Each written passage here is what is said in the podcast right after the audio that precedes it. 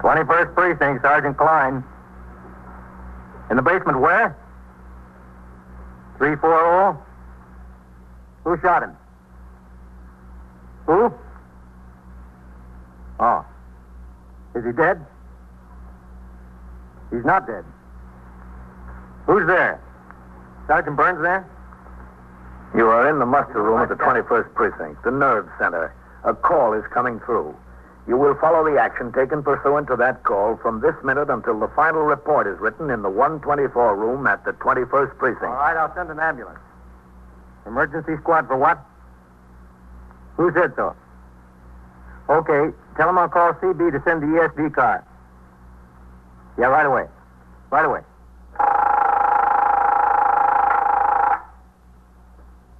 Twenty-first precinct. It's just lines on a map of the city of New York.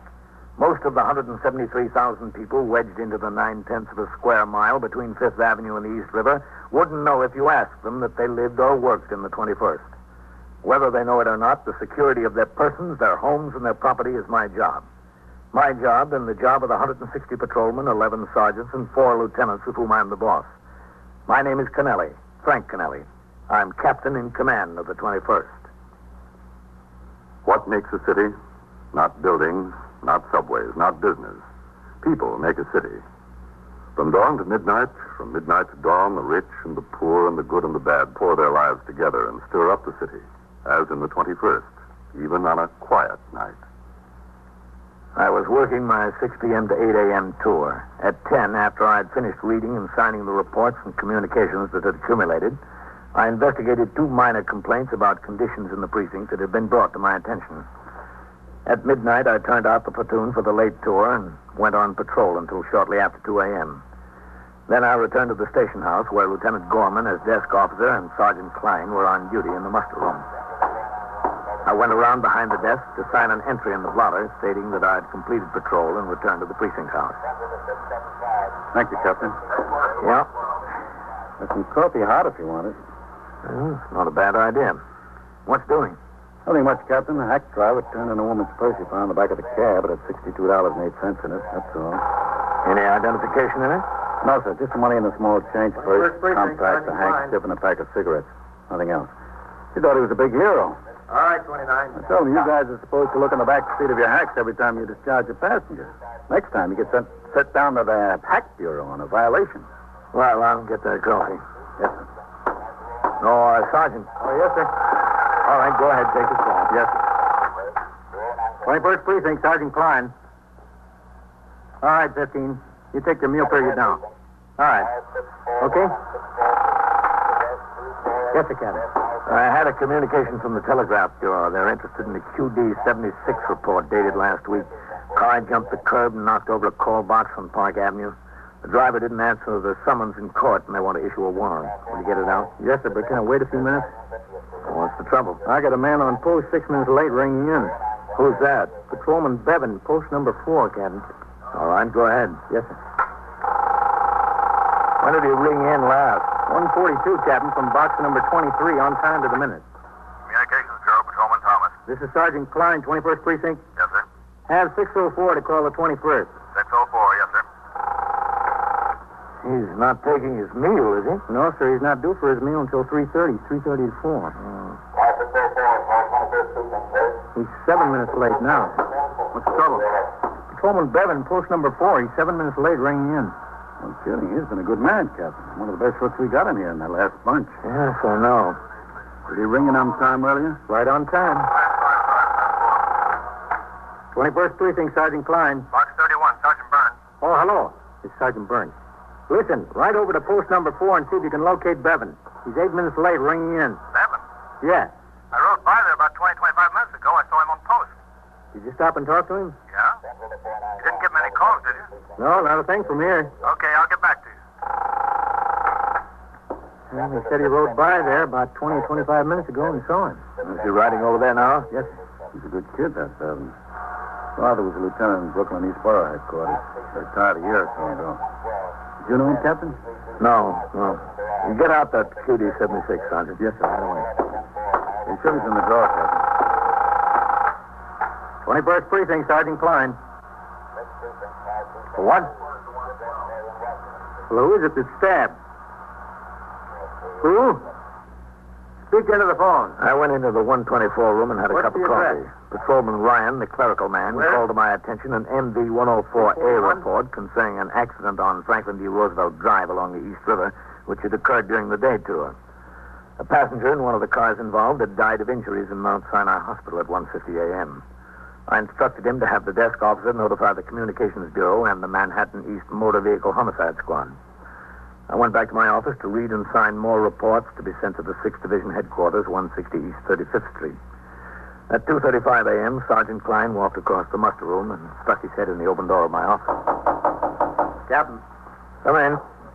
Sergeant Burns just rang in. Yes? He's been over every inch of post number four. He can't find any sign about it. Where'd he look? Just on the street? So far, Captain, that's all he had time for. All right, come on. Oh, uh, call the sector car from over there. Yes. Have him drop his recorder on post number four and bring the car by here for me. Yes. It's beginning not to make sense, Captain. No sense at all. Communications Bureau, Patrolman Thomas.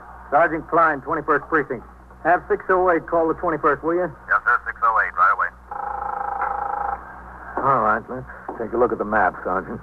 That's a pretty quiet post normally, Captain. Yeah. There's not much open around there this time of night. Three or four bars and grills, maybe. An all-night luncheonette here. There's another luncheonette here. It's open all night. That's real crazy, the whole thing. What time was Devon due to ring in last? 212, Captain. He's almost a half hour late. I stood behind the desk for a few minutes and watched as two robbery assault and Section 1897 suspects were brought down by Lieutenant Matt King, commander of the 21st Detective Squad, for booking. The sector car came and Patrolman Farrell drove me to post number four. We located Sergeant Burns. He already had his operator, Patrolman Mercado, and Patrolman Eisman on the job, making a building-by-building search for Patrolman Bevan. Post number four consists of three square blocks between 1st and 2nd Avenues. As in many parts of New York, the complexion of the streets changed from building to building. An old law tenement might be flanked by a fine apartment house on one side and a garage on the other. We shook every door, went in every basement, inspected every courtyard, and climbed to every roof. In this, we had assistance from the men on the adjacent posts, from the men on the ESD car patrolling the district, and from Lieutenant King and two of his detectives of the 21st Squad. By 3.18 a.m., there was still no sign of Patrolman Bevan. Beats me, Captain. Just beats the living daylights out of me. Yeah? Bevan was the kind of a guy that. Wait a minute. There's somebody walking. Where, Captain? Right Oh, there. yeah. Hey, mister. Mister, wait a minute. We want to talk to you. Oh, no, no, no. Uh, Have you been around here for the last hour? look, officer, all that was two beers. That's all. Just two beers. You can't kill a man over two beers, can you? What's your name? My name, uh, my name is Joseph Lance Baldwin Jr. Jr. because I was named after my father who had the same name, only senior. Two beers, and that's all. Look, uh, have you seen a policeman around here tonight? A policeman? Yeah, I've seen a cop around here. When? Right now, him. He's a cop. And, oh, look, the sergeants, too. Uh, two beers, Sergeant. You got my word of honor, my scout's honor. Where do you live? Joseph Lawrence Bowley Jr. Two beers. No, no. You told us your name. Where do you live? There, right there. I almost made it, though, didn't I? Almost. Uh, listen, you won't tell Alma. Please don't tell Alma. All right, come along.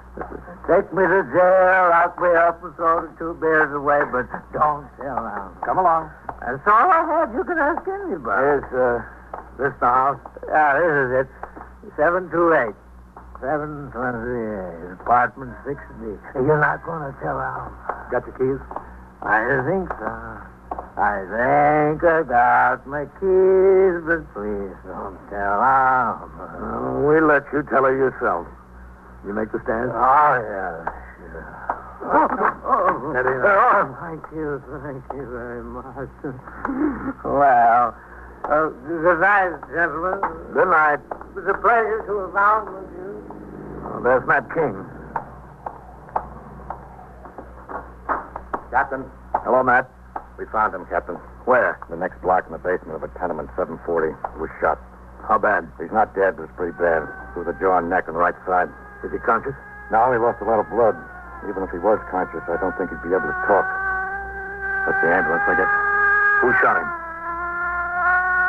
You have any idea? Yes, sir. Who? It looks like he shot himself.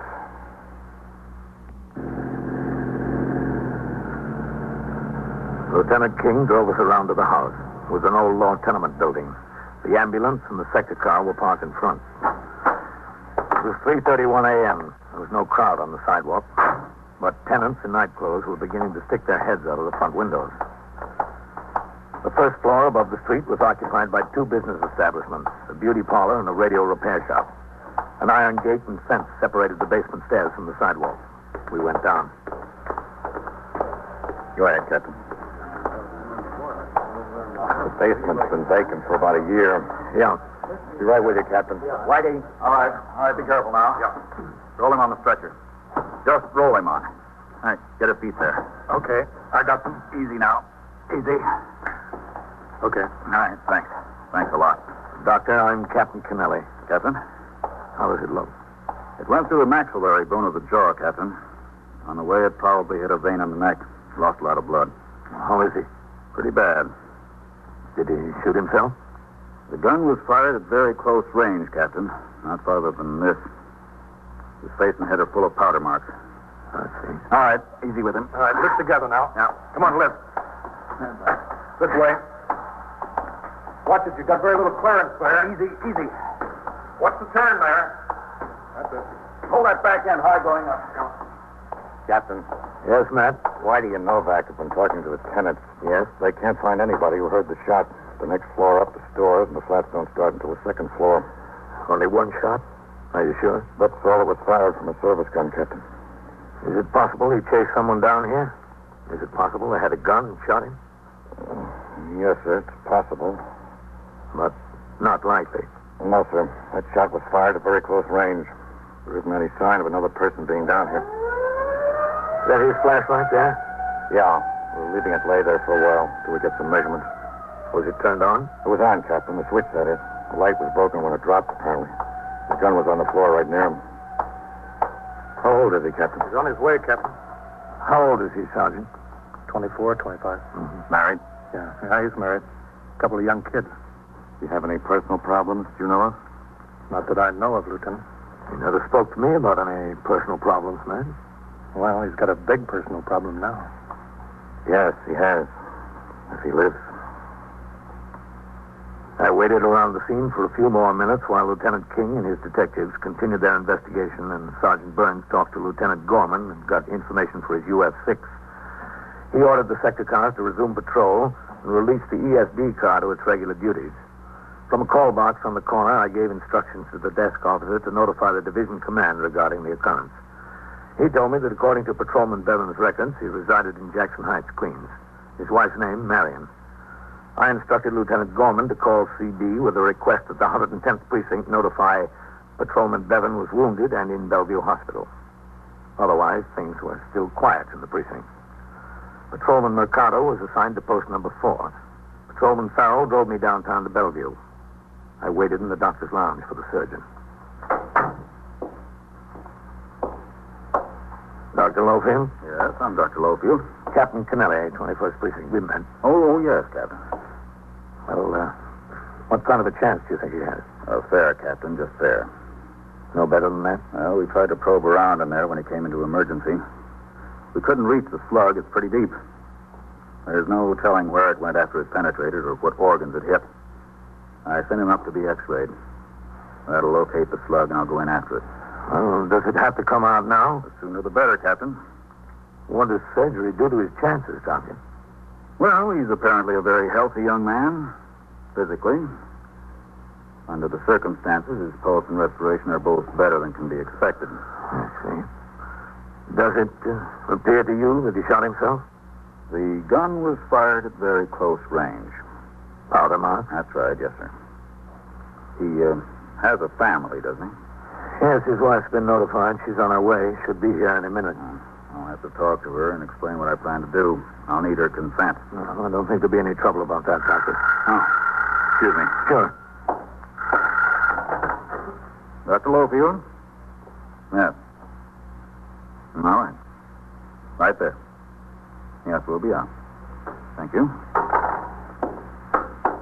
Mrs. Bevan, she's waiting out at the reception desk.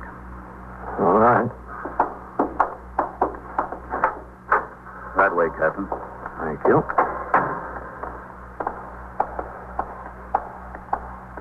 This is the worst part of my job, Captain.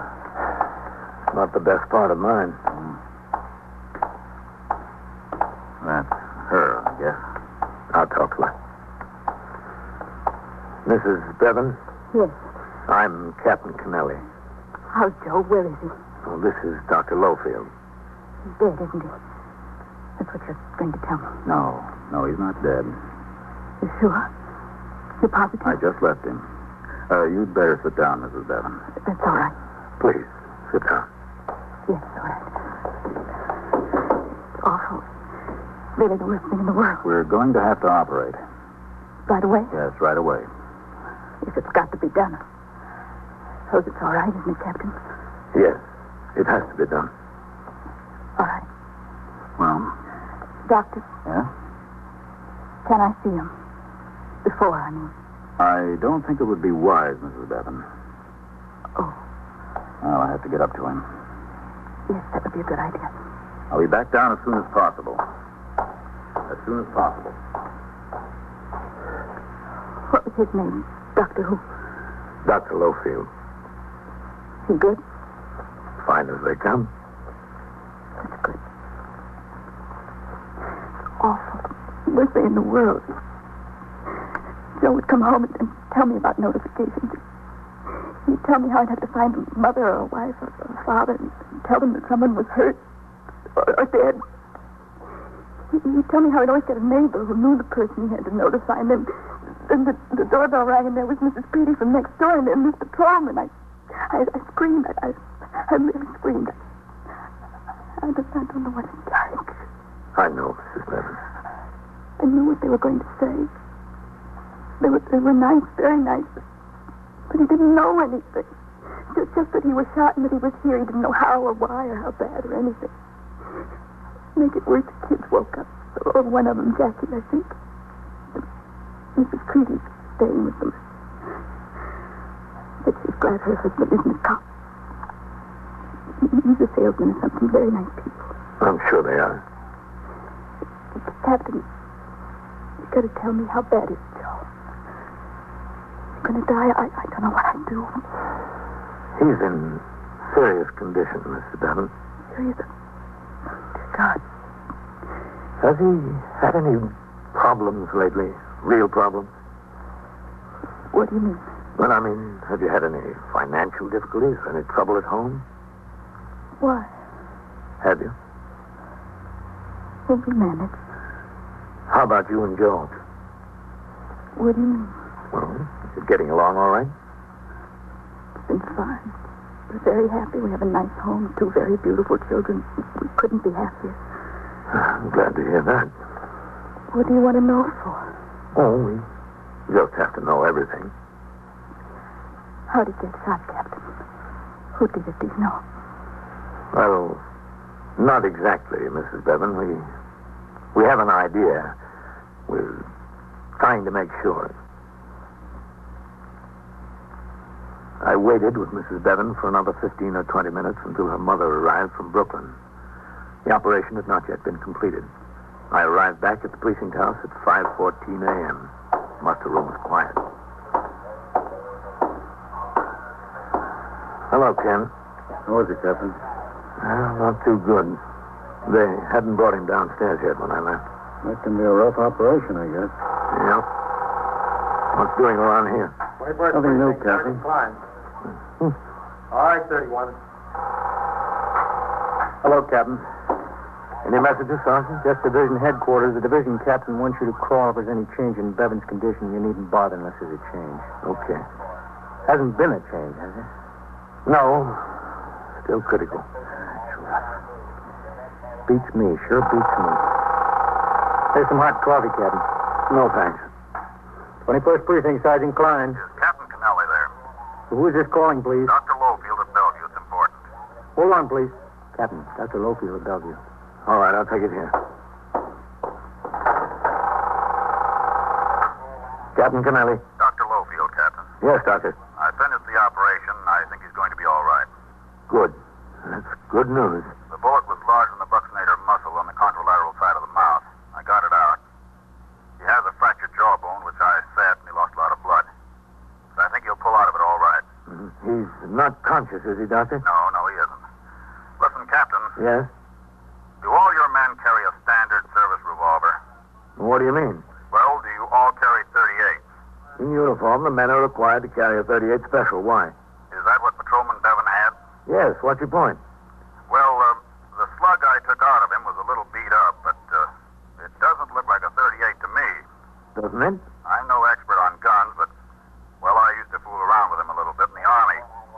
It looks more like a 32 than a 38, Captain. Where is this slug? Well, I'm, I'm holding it, Captain. A detective from your precinct asked me to. Lieutenant King? Uh, yes, I uh, think, Lieutenant King. Well, hang on to it, Doctor. Just hang on to it. I will. I intend to. And thanks. Thanks a lot. All right. Bye, Doctor. Any change in his condition, Captain? There have been all kinds of changes. I'm going upstairs to see Lieutenant King.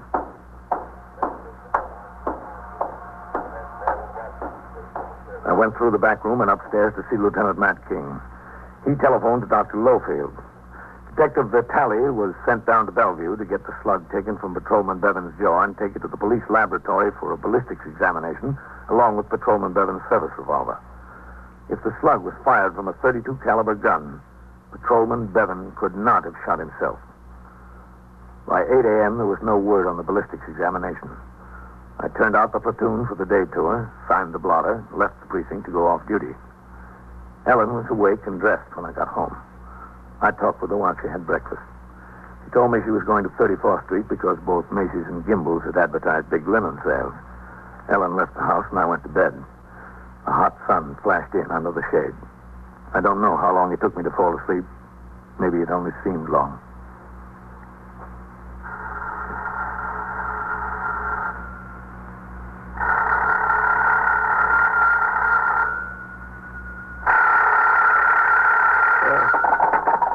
Hello. Captain, Yes? Matt King. Oh, hello, Matt. Will you sleep? Yeah, that's all right. What time is it? One o'clock, five minutes after. Oh, what have you got? The slug they took out of Bevan. Yes? It wasn't a 32, it was a 38. The doctor was wrong. Oh, But it wasn't fired from Bevan's service revolver. wasn't it? Not according to the report. Well, that's good news. I'm calling from home, too, Captain. I'm going in now. Vitale called me, said there was a man picked up on suspicion of burglary in the 34th precinct at 3.55 this morning. He was carrying a 38 Spanish make automatic. Yeah? One shot had been fired from it. How does it look? Well, I'm going out to the 34th to talk to this fella. Look, if there's anything to it, Matt, will you let the man on TS know so he can call me? I'll call you myself, Captain, as soon as I know anything. I got up and got dressed.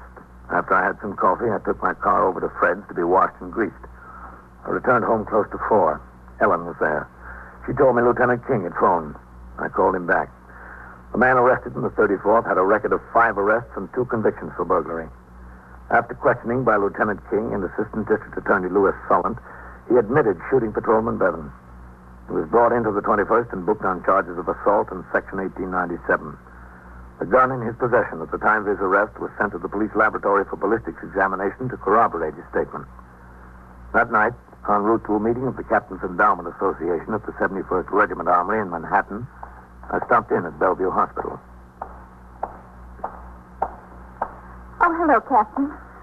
How is he, Mrs. Devon? Better, much better. Well, Ah, that's He's good. been propped up since about 4 o'clock this afternoon. Of course, he can't talk, and it's hard to feed him much, but the doctor says he's doing fine, just fine.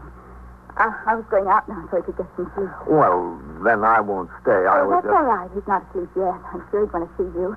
It, it, it's this way. You've been here since this morning? Oh, yes. My mother was here for a while, and then she went out to the house to take care of the kids. Mrs. Creedy couldn't stay all day. She had children of her own, you know. Uh, it's in here. Uh, Let me stick my head in and make sure he's not asleep. Joe? He's still up. Come on in. Guess who's here, Joe? Captain Canelli. Hello, Joe. The doctor told me it'd be at least a week before he'd be able to talk again. You know, it was real funny. The detectives from the precinct, what were their names, Joe? Kinney and Goldman? Jimmy and Goldman, they came down here and wanted statements from Joe on what happened. Do you know them, Captain? Oh, yes. But it was really funny, wasn't it, Joe?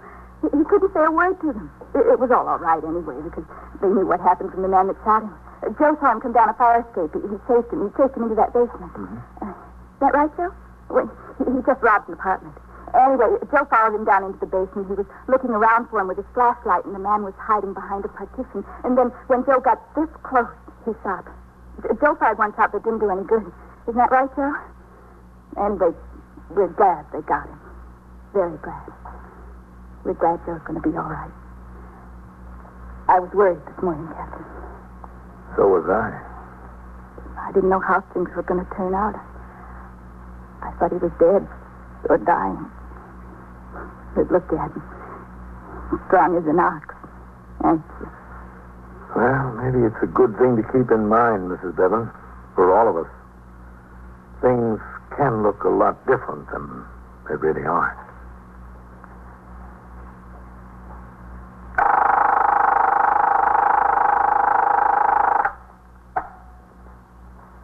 Twenty-first precinct, Sergeant Klein. I can hear you. What's the trouble there? You all alone? How much is on the clock? Two dollars and what? Why can't you pay it? Where'd she lose it? Where? Doesn't she have any money? Nothing, huh? Well, all right. You're driving a hack. Drive her into the station house. We'll talk about it when you get here. And so it goes, around the clock, through the week, every day, every year. A police precinct in the city of New York is a flesh and blood merry-go-round. Anyone can catch the brass ring, or the brass ring can catch anyone.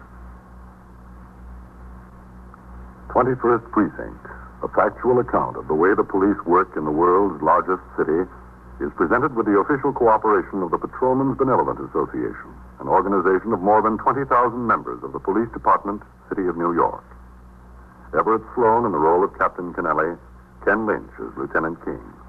Written and directed by Stanley Niss, produced for CBS Radio by John Ives. Art Hanna speaking.